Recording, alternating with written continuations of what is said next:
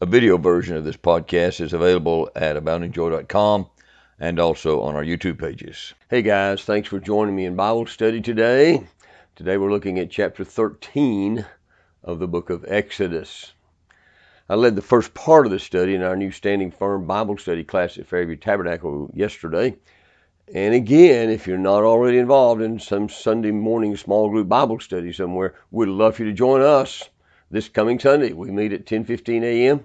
We meet in room 209 of the Family Life Center. Give me a call, text, email, or whatever, and I'll be glad to give you more information. Or you can go to our website and get some more information about it.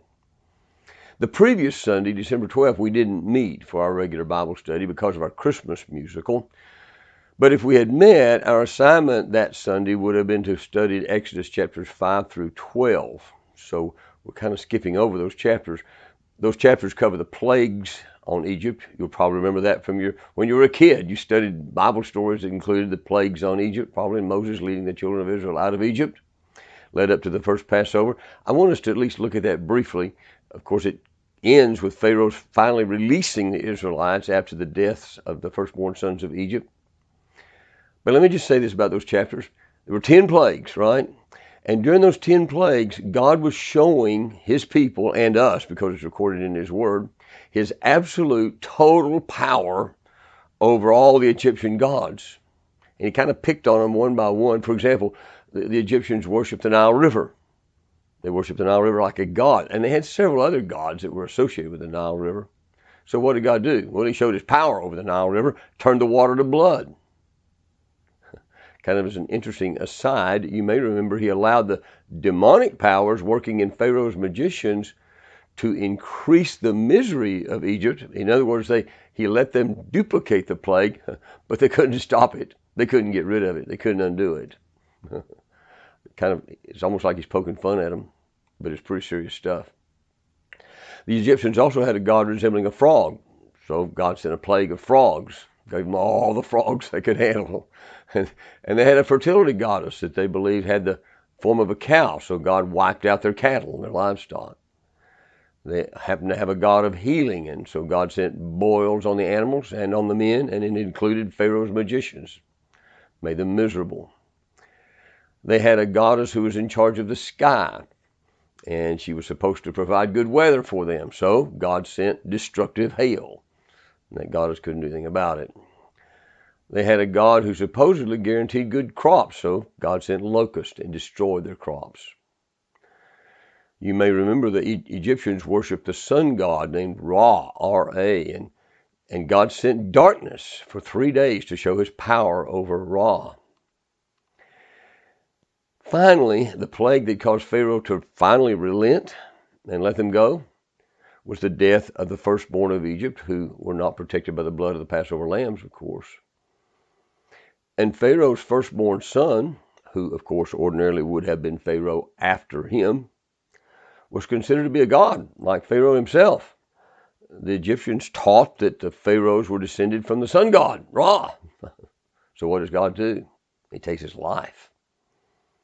So God completely undoes Egypt and all their trust in their false gods. God just didn't want there to be any doubt, did he, for anyone with eyes to see who the true God really is. He wanted to be very obvious, and it was, and it is. when we get to chapter 12, there's a beautiful description of the institution of the Passover. It's a wonderful chapter, points clearly to Jesus, and we looked at it briefly a few weeks ago but it also comes in today's study just a little bit too, so we won't say anything about it right now, but we'll get to some of it a little bit later. Today's lesson starts at chapter 13, verse 1, so let's look at that.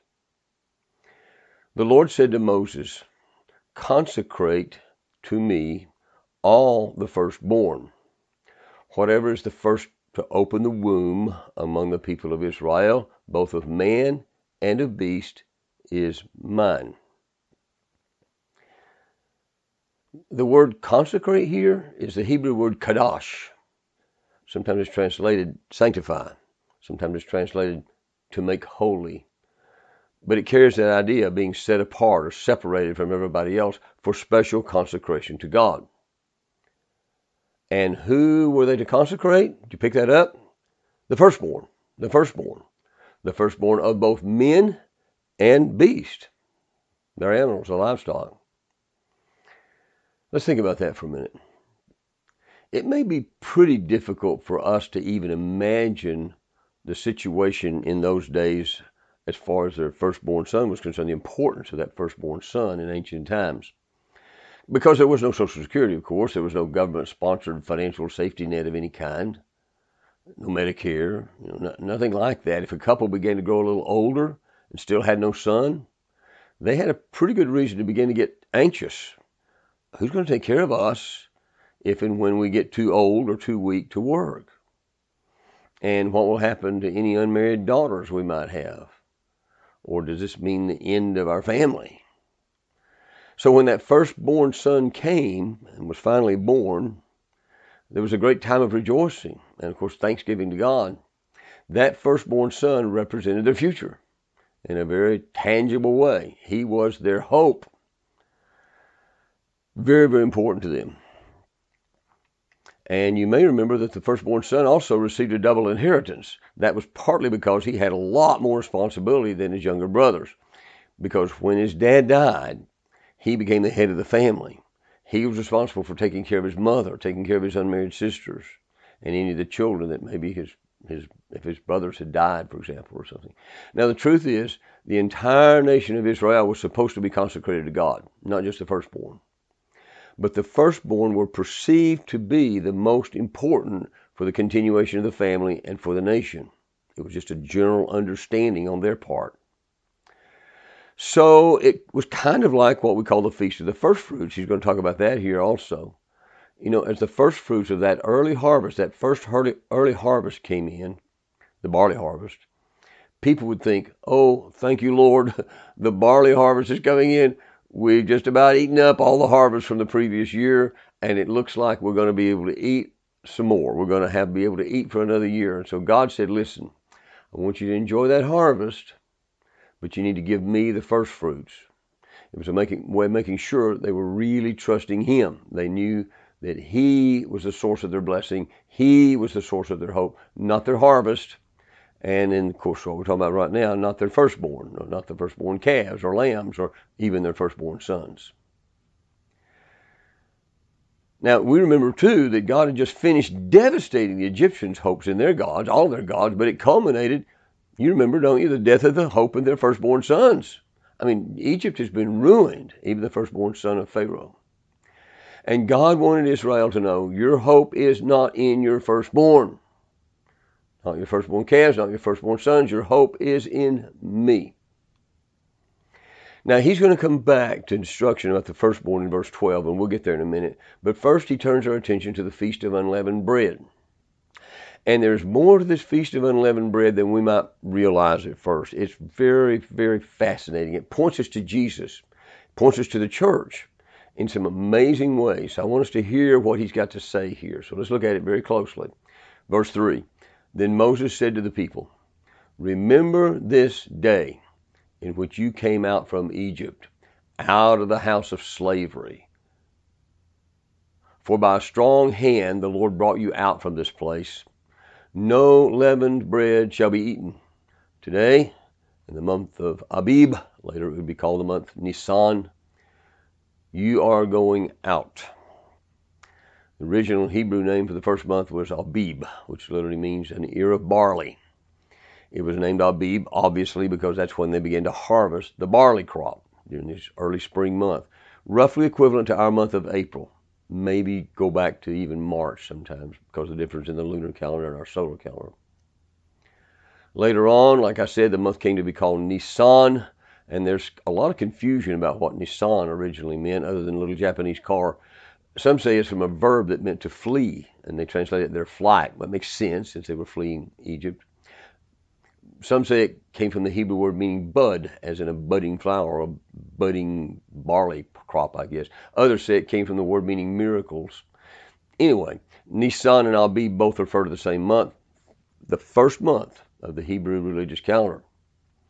Verse 5 And when the Lord brings you into the land of the Canaanites, the Hittites, the Amorites, the Hivites, and the Jebusites, which he swore to your fathers to give you a land flowing with milk and honey, you shall keep this service in this month. Seven days you shall eat unleavened bread, and on the seventh day there shall be a feast to the Lord. Unleavened bread shall be eaten for seven days. No leavened bread shall be seen with you. No leaven shall be seen with you in all your territory. Now, you know what leaven represented, don't you? I'm sure you do. Leaven was a type of sin. And we may think of particular sins like the teaching of the Pharisees, Jesus compared to leaven. And of course, pride is often represented by leaven because it puffs up. But in general, it just represents sin. And the, and the picture is this God's saying you have to deal with sin. Sin has to be gotten rid of. Now, ultimately, they can't get rid of sin, they can only do some symbolic stuff. God's going to have to be the one to get rid of their sin, and that's going to be through Jesus. But he's describing here what we call the Feast of Unleavened Bread, what he called the Feast of Unleavened Bread.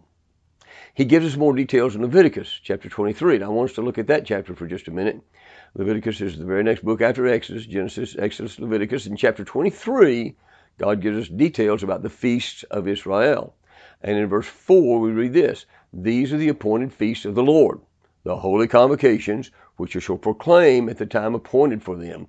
In the first month, on the fourteenth day of the month, at twilight, is the Lord's Passover. The Lord makes clear in the New Testament that all those Passover lambs, and I'm sure you know this too, were pointing to the ultimate Passover lamb, who is our Lord Jesus Christ.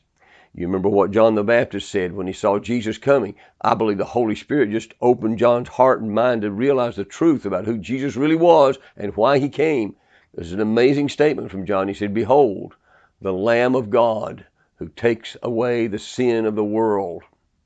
The disciples of Jesus didn't understand that very well, but God revealed it to John. They understood it after he was raised from the dead, of course. But even in his early ministry, John recognizes who Jesus is the Lamb of God. He's the ultimate Passover lamb. And amazingly, this just shows God's amazing sense of timing and providence. Jesus was crucified on the actual day of Passover, Nisan 14th. We're told in Mark 15 that Jesus died at the ninth hour. You know what time that was? In their time, it was what we call three o'clock in the afternoon. It was nine o'clock. It was the ninth hour, three o'clock in the afternoon on Passover, Nisan 14th. Now I want to show you something here. That I think it's amazing. It's fascinating to me. I don't know if it would attract you the way it does me, but it just blows me away.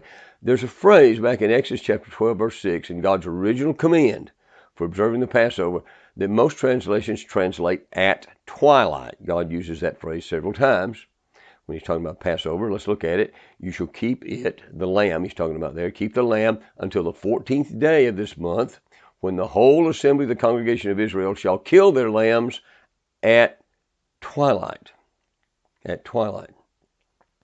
But in Hebrew, that's an interesting phrase. The Hebrew words that are translated at twilight literally say between the two evenings. Between the two evenings. And so most translators assume that the first evening refers to sunset and the second evening refers to total darkness. So between those two evenings would be what we always often call twilight, between sunset and total darkness. Now, that's a real possibility, guys. Don't don't make miss the mistake of me saying that these guys are all wrong. I don't think it's necessarily that I could be wrong in what I'm about to say, but there is some argument and debate about this, and I think this is fascinating. There are some significant sources that say that the ancient Jews really did not translate it that way. They didn't translate it twilight. They said that between the evenings meant between the time the sun began its downward movement, you know, when it's the zenith in the sky, when it's the highest point in the sky, around noon, in other words, to the time it reached the horizon and set. So to them, between the evenings was kind of equivalent to our word afternoon afternoon. I don't know if you've ever heard of the famous Jewish commentator Alfred Edersheim. He was a brilliant guy. Lived in the 19th century. He wrote a wonderful book. If you've never seen it, you might want to check it out called The Life and Times of Jesus the Messiah. And he gives a lot of interesting, fabulous information about what life was like during the times of Jesus. He was a Jew, but he was a messianic Jew. He was a completed Jew. He grew up in a Jewish home but he became a Jewish, I mean, a Christian believer when he was a young man. Anyway, this is what he said about this verse. Listen, he said, the period designated as between the two evenings when the paschal lamb was to be slain was passed. There can be no question that in the time of Christ it was understood to refer to the interval between the commencement of the sun's decline, that would be about noon, and what was reckoned as the hour of his final disappearance, the final disappearance of the sun, which would be around 6 p.m. The Jewish Encyclopedia makes the same point. Jewish Encyclopedia says the time between the two evenings, and the, the Hebrew word is bin ha'arbayim, was construed to mean afternoon and until nightfall. That's the Jewish Encyclopedia. And also, interestingly, there seems to be one little bit of a biblical basis for that interpretation. It's kind of an interesting passage. It's on Exodus chapter 29 verses 38 and 39. Now, God's not talking about feasts and holy days here. He's talking about uh, daily sacrifices. He's giving them instructions for their daily sacrifice. But in that passage, he uses the same phrase that's translated at twilight, same phrase we have here. And I think there may be a hint here about the meaning of the phrase between the evenings. We're looking at the New American Standard here because it's very close to the Hebrew. Now, this is what you shall offer on the altar two one year old lambs each day continuously. So he's talking about sacrifices that are going on on and on and on every single day. And each day they're supposed to offer two, sac- two lambs. You see it there? 39. The one lamb you shall offer in the morning, and the other, and here the New American Standard has a footnote to let us know that the literal Hebrew word is not the word other, it's the word second the second lamb. In other words, second, as in, it's the same word God uses in Genesis 1 8 when he says the evening and the morning or the second day. Or when God said Noah's ark will have a lower and a second and a third story. In other words, it's the word we use to mean number two, the second. The other, the second lamb, you shall offer at twilight. And again, the New American Standard has another footnote to let us know that the literal Hebrew words are between the evenings. Now, here's the problem. If the meaning of between the evenings really meant twilight, then these seem to be backward. Because the Hebrew day, you may remember this, started at sundown. So if these two lambs were to be sacrificed on the same day, and verse 38 says each day, and one of them was to be offered just after sundown, then that lamb would have had to be the first lamb because that's when the day began at sundown. That wouldn't have been the second one because twilight comes before morning, right? But this verse makes perfect sense if between the evenings refers to the afternoon of the day instead of the twilight when the day began. Now, I know some say, well, the ancient Jews just got it wrong. And they say it really meant late evening, just as Passover began. And and one of the evidences they will mention, and I think this is interesting, but I think there may be another reason for this, is Jesus ate his last Passover meal with his disciples. And you remember when Jesus did that, he transformed it into the Lord's Supper. Remember that? That was the evening before he died. And we might think, well, if Jesus ate with, with his disciples as soon as Passover began, that would be the, the, what we really do call twilight, right after sunset on Passover, on Nisan 14th. That, that might settle it, doesn't it? Maybe, maybe, I guess that's really possible, but it's also possible, I believe, that he ate it at the only conceivable time he could have eaten it on the Passover. Because he knew what was going to happen the rest of that night and the rest of that day. I mean, he would soon go to pray in the garden and he would be arrested and he would be, you know, the rest of that. He'd be beaten and treated, go through all these horrific trials that are mock trials and then taken out and beaten and, and, and scourged and finally crucified. And there was no other time he could have eaten the Passover. So it makes sense to me that he took his disciples that evening as Passover began to eat the Passover and to change its meaning and say, now all the Passovers have been pointing to this. This is the ultimate Passover. And now we celebrate the ultimate Passover, the Lord's Supper. In any case, we do know that the Jews in Jesus' day did not kill their Passover lambs in the evening when Jesus and the disciples were eating the, the Lord's Supper, the, the Passover in the, in, the, in the upper room. They killed the Passover lambs the following afternoon, what they considered to be between the two evenings on Nisan 14th. And, and do you realize that's exactly when Jesus died on the cross? on the afternoon of Nisan 14th, at the same time, all those thousands and thousands, all these lambs being sacrificed, pointing to Jesus. They were being killed in Jerusalem the afternoon of Nisan 14th when the ultimate Passover lamb gave his life to identify completely with those Passover lambs, to show us those all those Passover lambs pointed to him. He died at exactly the same time they were being killed. You may remember the Jewish leaders didn't want to put Jesus to death at Passover. They wanted to kill him. Oh yeah, they were trying to figure out how to kill him. But said, not on the Passover. We can't do this on the Passover. Too many people. But Jesus wanted to make it very clear he was the one in control of his death. Oh yes, I know they were he was put to death by by men, by ungodly men. But he's the one, he gave his life. They couldn't have killed him if he hadn't given his life. You understand that, right? He was sovereignly and providentially in total control of the time of his death. They didn't want it to happen at Passover. He said, No, it's going to happen at Passover. I'm the ultimate Passover lamb. And I think he's just showing us very clearly that all those Passover lambs, from the time that they began to be sacrificed when, when Israel left Egypt, were pointing to him. God's precision and timing is just fabulous. It's just amazing. Now, I want us to read on just a little bit further here in Leviticus 23 because there's another beautiful pointer to Jesus here, I believe.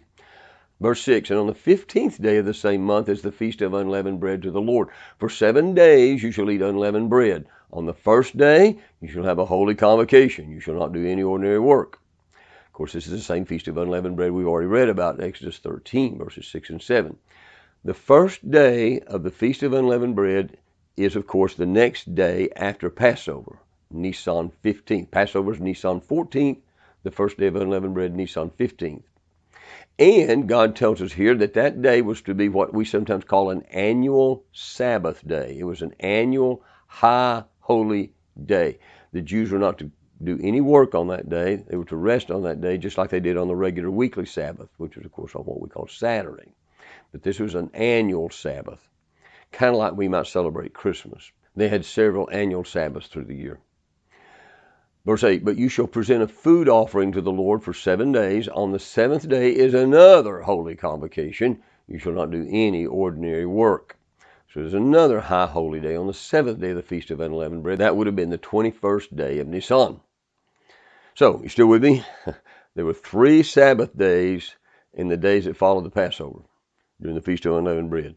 Two of them were annual Sabbaths on the 15th and the 21st of Nisan. Could be on any day of the week. And of course, they had the regular weekly Sabbath on what we call Saturday. So there were three Sabbaths that week.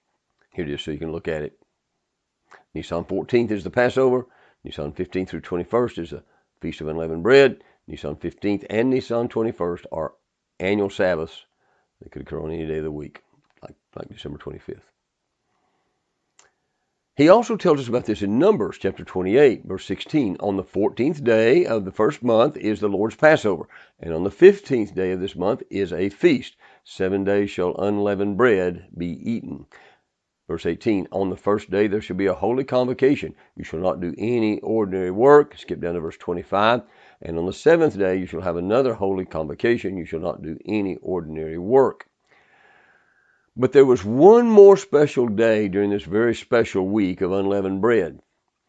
And it turned out to be the day after the regular weekly Sabbath that fell during the Feast of Unleavened Bread.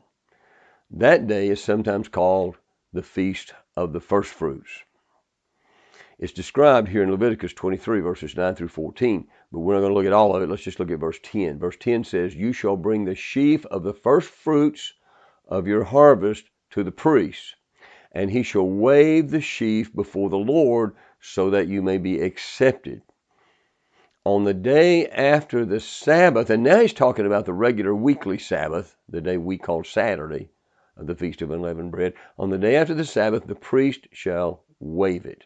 So that was the Feast of the First Fruits. Now, of course, the day after the regular weekly Sabbath would be the first day of the week, the day we call Sunday. And you remember, I'm sure, that when the women came to the tomb after Jesus had been buried in, in Joseph of Arimathea's tomb, they came early before daylight on the first day of the week. That would have been the day after the regular weekly Sabbath of the week of the Feast of Unleavened Bread. and they found the grave was empty. Jesus had risen from the dead. That means he's the first fruits of the dead, the first fruits of the resurrection. Three days and three nights after he was sacrificed as a perfect, flawless, sinless Lamb of God on Passover. It's another beautiful illustration of God's perfect timing, isn't it? That feast of first fruits pointed to Jesus, resurrection. Now I know this can get a little confusing, and there's several reasons why it can get confusing. I mean, there's, there's a lot of details for one thing, but but modern Jews make it confusing. They celebrate Passover on Nisan 15th. Did you realize that? Not Nisan 14th. And they usually call the week of Nisan 15th through 21st Passover week instead of the Feast of Unleavened Bread. But the Lord made it very clear here in Leviticus and Numbers, Nisan 14th is the Passover, Nisan 15th through the 21st is the Feast of Unleavened Bread, and the day after the weekly Sabbath of that week is the Feast of the First Fruits. Another thing that can make it confusing is because sometimes Pentecost is also called the Feast of First Fruits because the first fruits of the wheat harvest were offered to the Lord at Pentecost. But Pentecost, also called the Feast of Weeks, is 50 days after the weekly Sabbath that fell during the Feast of Unleavened Bread. Exactly seven weeks, a week of weeks, after the offering of the first fruits of the barley harvest, they would offer the first fruits of the wheat harvest. That would have been sometime during our month of June. God explains that here in Leviticus 23 also, beginning in verse 15. Let's look at it briefly. You shall count seven full weeks from the day after the Sabbath. And again, he's talking about the regular weekly Sabbath that fell during the week of unleavened bread, which would normally be the first weekly Sabbath that occurred after Passover. From the day that you brought the sheaf of the wave offering, you shall count fifty days to the day after the seventh Sabbath. Then you shall present a grain offering of new grain to the Lord. And he goes on to describe the Feast of Weeks, Pentecost. And of course, you know what happened in, at Pentecost in the New Testament after Jesus was crucified at Passover and after he was raised from the dead, uh, celebrating the, the, the Feast of the First Fruits. Pentecost comes, and what happens? The Holy Spirit comes. And now the followers of Christ are filled with the Holy Spirit. And they're offered now as the first fruits of the kingdom of God and in the church. It's amazing.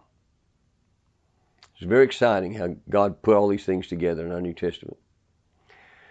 Now, if you were in our class this past Sunday, you'll probably realize, hey, this is about as far as we got. Yep, that's as far as we got. So from here on, it'll be new information or fresh information for those of you who are in class Sunday. And I want to just say one more thing about the feast. It's fascinating to see how God used him to point us to what he was going to do through Jesus. It really is. I think it's amazing. Now, of course, there are more feasts, right? Yeah, there are the fall festivals as well. Several months after Pentecost, or the Feast of Weeks, in the fall, there were three more. The seventh month of the Hebrew calendar is the month of Tishri. It began in the fall of the year, usually what we would call late September or early October. On the first day of that seventh month, Tishri is what they call Rosh Hashanah, the sounding of the shofar, the feast of trumpets. It was also a high holy day. It was an annual Sabbath.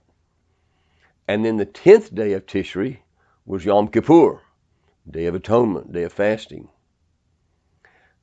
And by the way, today there seems to be a lot of unnecessary confusion and maybe even arguing about exactly when all these feasts and festivals should be observed. I mean, there's a little bit of disagreement about the actual dates. I think God's pretty clear in His Word. But but you know what? Some Bible teachers I have read say that the, they think the confusion is deliberate. That when Jesus had risen from the dead, that unbelieving Jewish leaders deliberately tried to create confusion because the feast seemed to point way too clearly towards Jesus, and that made them uncomfortable. So they just made some adjustments to make it less likely that they would point to Jesus. That's what they were trying to do. Anyway, there was one more major Jewish festival that occurred from the 15th to the 22nd of Tishri called the Feast of Tabernacles, Feast of Booths, Sukkot. So Tishri 1 is the Feast of Trumpets, Tishri 10 is the Day of Atonement, and Tishri 15 through 22 is the Feast of Tabernacles. And just as in the Feast of Unleavened Bread, the first and last days of that week, Tishri 15 and Tishri 22, are also annual Sabbaths, high holy days. Now, I have a reason for mentioning this. You may say, well, that's not related to what we're studying Exodus, is it? Well, maybe not, but I, there's a reason why I want to point it out. It seems like in our day that we're living in today, it just seems almost irresistible for some people to try to use these fall feasts to predict the second coming of Jesus. I don't know if you've tuned into that or not, but you can see how they'd be tempted. For one thing, the early spring feast refer so clearly to his first coming and they say, well, maybe the fall feast point to his second coming. And then when you see the Feast of Trumpets, and we say, wait a minute, the New Testament teaches Jesus will come at the last trumpet. And so every few years, we have some so called prophets, I'll put that in scare quotes, they're not real prophets, but they're prophesying that Jesus will be coming in the fall of that year, and they associate it with the Feast of Trumpets. It's happened more than once. They just seem to always overlook the fact that Jesus didn't say, listen, guys, if you study the feasts and festivals closely and you study the calendar closely, you can figure out the day I'll return. no, no, no, no, no. He said, concerning that day and that hour, no one knows, not even the angels of heaven, nor the Son, but the Father only.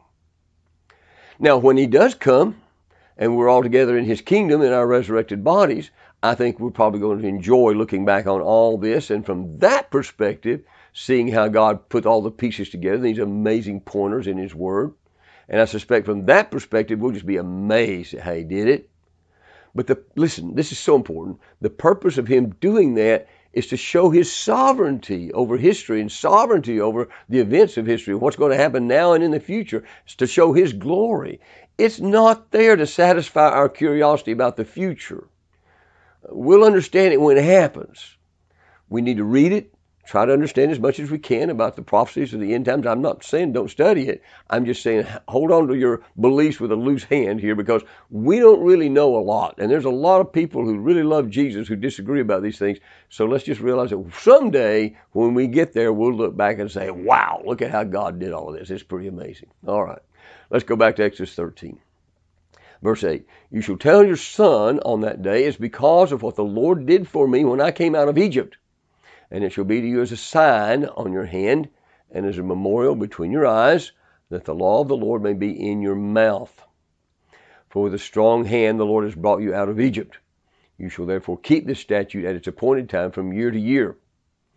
So God tells them, You've got to pass these things on to the next generation.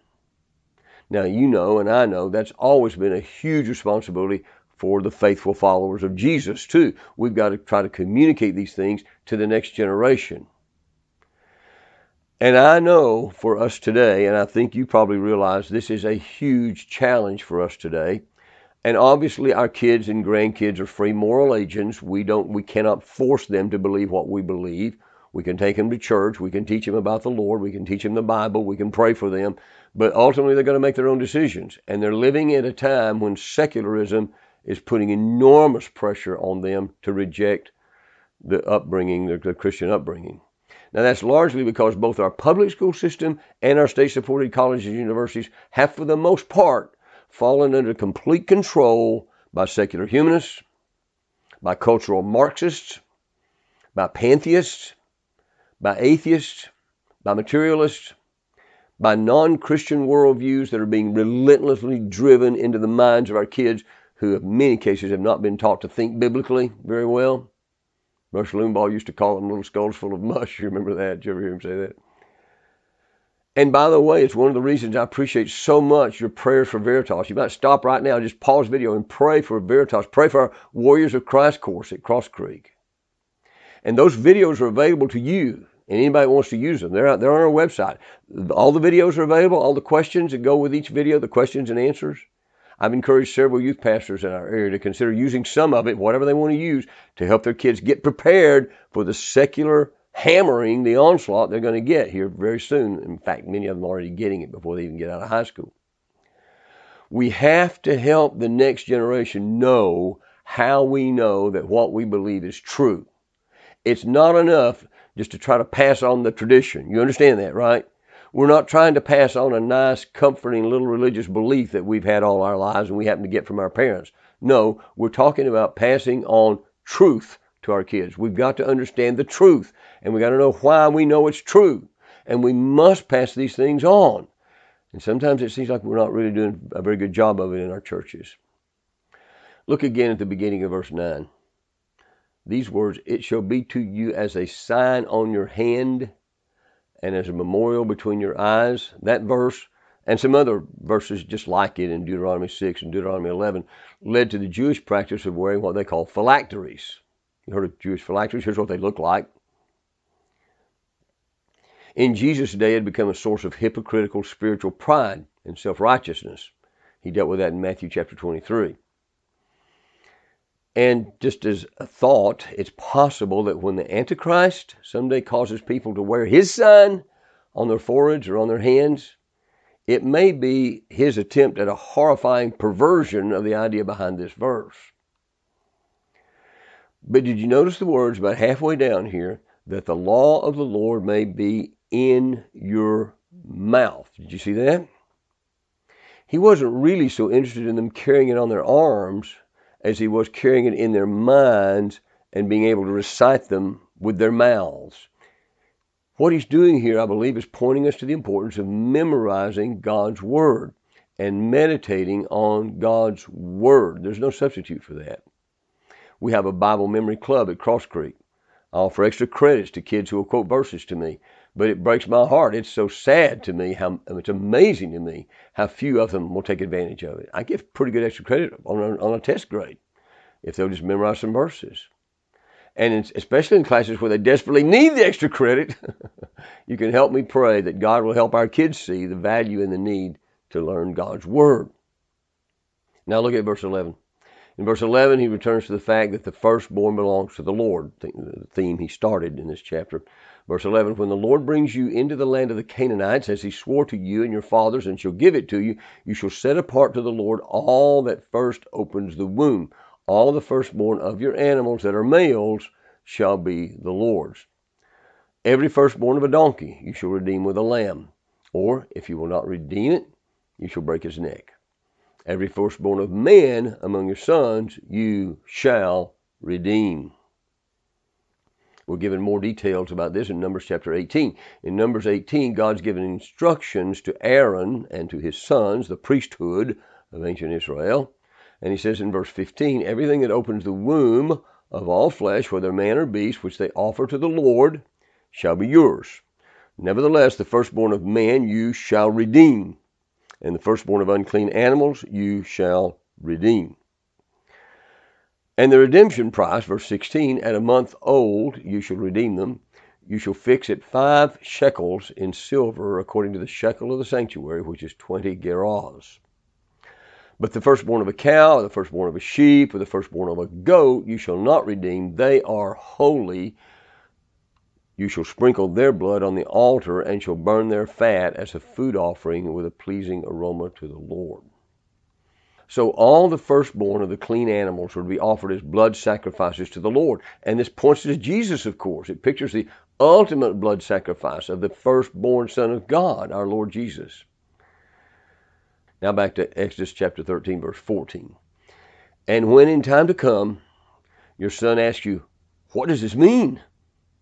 You shall say to him, By a strong hand the Lord brought us out of Egypt from the house of slavery. For when Pharaoh stubbornly refused to let us go, the Lord killed all the firstborn in the land of Egypt, both the firstborn of man and the firstborn of animals. Therefore I sacrifice to the Lord all the males that first open the womb, but all the firstborn of my sons I redeem.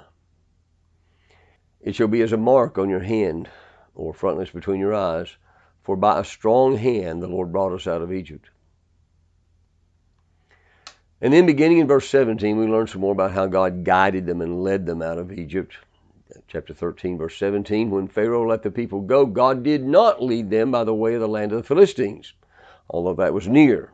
For God said, Lest the people change their minds when they see war and return to Egypt.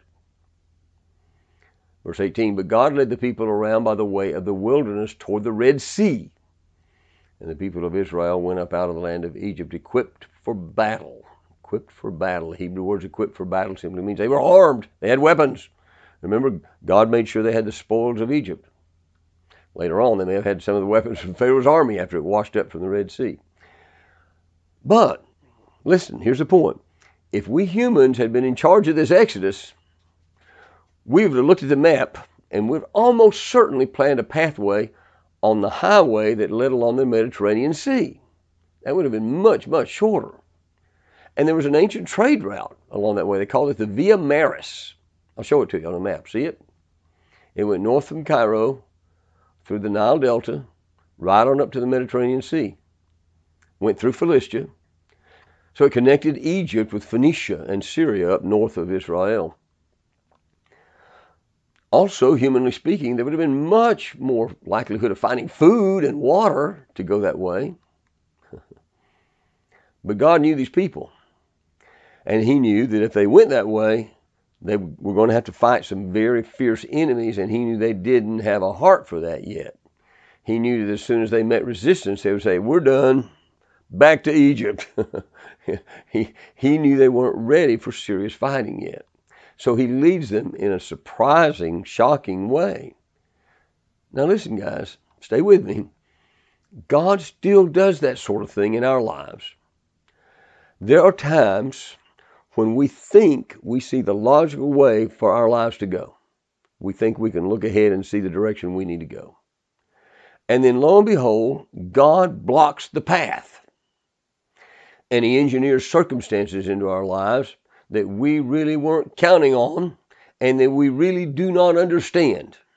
Now, maybe later on we finally understand it, but initially we tend to not understand. Do you remember how God did that with Paul on his second missionary journey? On his second missionary journey, the team wanted to head towards Ephesus, Asia. You know, Asia, of course, was the Roman province on the on the western part of Asia Minor, and Ephesus was the leading city. And they wanted to go to Ephesus. It made all kinds of sense. It was a major city of the empire, a huge number of people there who needed the gospel. And listen, God did have an exciting plan for Ephesus, but not yet. It wasn't his time. So God said no. Well, they scratched their heads for a little while. Well, maybe we'll just head north to Bithynia. And God said no. kind of weird. You know, didn't the people of Ephesus and Bithynia need the gospel? Well, of course they did. And, and God had a perfectly timed plan for that. But first, he wanted the gospel to go to Macedonia, to the people of Philippi, Thessalonica, and Berea. And then he wanted it to go to Corinth. And eventually, God would use those people to support his work in other places like Ephesus and Bithynia. God had a plan. And God had a plan for these people, and they didn't understand it. In the same way, he often has plans for us that we have a hard time understanding. Just trust him, okay? when he blocks the way, he's got a plan. God mentions the Red Sea here for the first time. He's leading them to the arm of the Red Sea to today we call the Gulf of Suez. Here it is on a map. You can see the Sinai Peninsula coming down between the Gulf of Suez and the Gulf of Aqaba. Gulf of Suez is anywhere from 12 to 20 miles wide. It had to seem really strange, if not insane at the time, what God was doing, but God had a plan. God knew exactly what he was doing. And he's getting ready to perform one of the most spectacular miracles in all history, parting of the Red Sea. It helped make Charlton Heston famous. Below the Gulf of Suez, the Gulf of Aqaba, you can see the northern part of what we call the Red Sea today. It's much, much wider, maybe 100 miles across the Red Sea. Verse 19 Moses took the bones of Joseph with him, for Joseph had made the sons of Israel solemnly swear, saying, God will surely visit you, and you shall carry up my bones with you from here. That's in the last chapter of Genesis, chapter 50, verses 25 and 26. In the final words of Genesis, we read these words Then Joseph made the sons of Israel swear, saying, God will surely visit you, and you shall carry up my bones from here. So Joseph died, being 110 years old. They embalmed him, and he was put in a coffin in Egypt. The writer of Hebrews mentions this as an act of faith on Joseph's part. He knew God was going to take him back to the promised land. So he says, by faith, Joseph, at the end of his life, made mention of the exodus of the Israelites and gave directions concerning his bones. Joseph was demonstrating faith that God would keep his promises to Abraham. So they didn't bury him, they embalmed him, put him in a box. The Hebrew word, by the way, is the same word usually translated ark like the Ark of the Covenant, a box. Joseph wanted his bones to be handy so he could be taken back to the promised land in that box. it was important to him, as an as an act of faith to communicate. I know God's going to do what He said He's going to do. You need to bury me up there where they buried Abraham and Isaac and Sarah and Rebecca Jacob and Leah. Yeah. Verse 20, they, they moved on from Sukkoth and encamped at Etham on the edge of the wilderness. And the Lord went before them by day in a pillar of cloud to lead them along the way, and by night in a pillar of fire to give them light, that they might travel by day and by night. Pillar of cloud by day, pillar of fire by night did not depart from before the people. So God doesn't leave any room for doubt about the direction He intends for them to go. And He doesn't leave any room for them to make their own decisions about which way they're going to go. He leads them very specifically, very dramatically, with the pillar of cloud by day, the pillar of fire by night. You would think, wouldn't you, that this would be just been, been incredibly reassuring to those people. But you know how many times they became angry and hostile toward Moses for the way they were being led. And of course, God was the one leading them. But it was very uncomfortable for them at times. This was not an easy trip. And they had to trust Moses completely. They had to trust the Lord completely. And at times, the way he seemed to be leading them seemed crazy to them. So they did a lot of griping and they did a lot of complaining.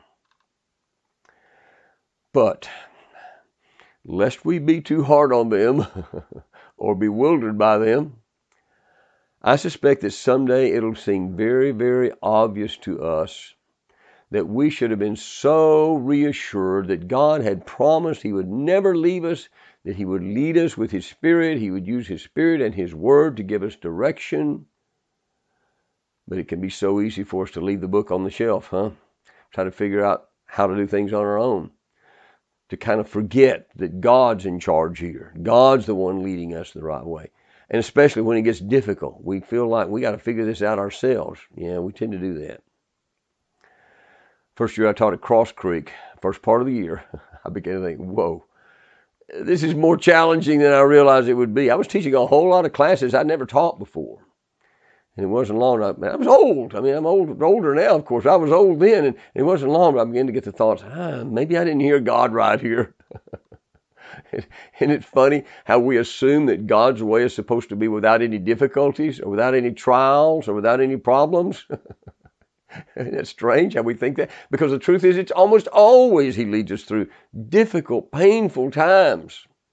And yet, when we go through those fiery trials, Satan just seems to always be there to whisper, Wow, it's pretty tough, isn't it? You must not have heard God right. Maybe you better quit this.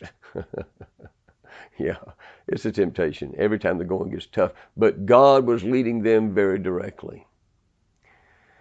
We're not told exactly when God stopped using the pillar of cloud and the pillar of fire to lead them. In Numbers 33, God does give us a summary of the trip all the way up to the Jordan River, and He stops the list when they're on the plains of Moab, there at the Jordan River. We're also told in Joshua 5:12 that God stopped the manna as soon as they crossed over the Jordan River. So most likely that's when He took the pillars away. Okay, that concludes chapter 13, and that's where we're going to stop here today. So thanks for joining me in the study. Let's pray together. Father, thank you so much for anyone who's watching this video. Thank you for their perseverance and watching it to the end. And Lord, I pray that you'd bless them for watching and being into your word. And, and Lord, I thank you so much that you make your word so exciting to us. There's so many fabulous things there that you, you can open our eyes to see. And it's just thrilling what you've done as you've given us your holy word, your infallible word, your inerrant word powerful, sharp, living, sharper than a two edged sword. Lord, thank you so much for your word. And thank you what you've revealed to us here in Exodus 13. And forgive us, Lord, for the many, many times when we've allowed the enemy to convince us that your word is boring or something like that, Lord. We know your word is not boring, it's living. So help us to learn how to study your word better and better and learn more and more. Thank you for the way you point us to Jesus so clearly, even here in Exodus. Thank you for making everything about Jesus. And thank you that we get to serve Jesus. We get to receive Jesus as our own personal Lord and Savior. The ultimate Passover lamb died for us. And we thank you so much, Lord, that you have chosen to do that. We know it's not anything we deserve. It's not anything we earn. It's not anything we could ever merit. It's simply by your grace, your mercy toward us, Lord, your love that we cannot begin to grasp. But we thank you so much and we pray, Lord, that you would somehow use us to draw others into your kingdom, others to get to know Jesus too, that they might get to be part of this wonderful family you've made us a part of. We're all your kids in Jesus. And Lord, we thank you that we have eternal life through Jesus. Our sins are forgiven. And we're going to be with you one of these days in new glorified bodies. that are going to be awesome forever. And we're so excited. We're looking forward to that. Help us to be faithful until that day, to, to proclaim your message well to whoever you give us an opportunity to share it with, and use us for your glory. We pray in Jesus' name. Amen.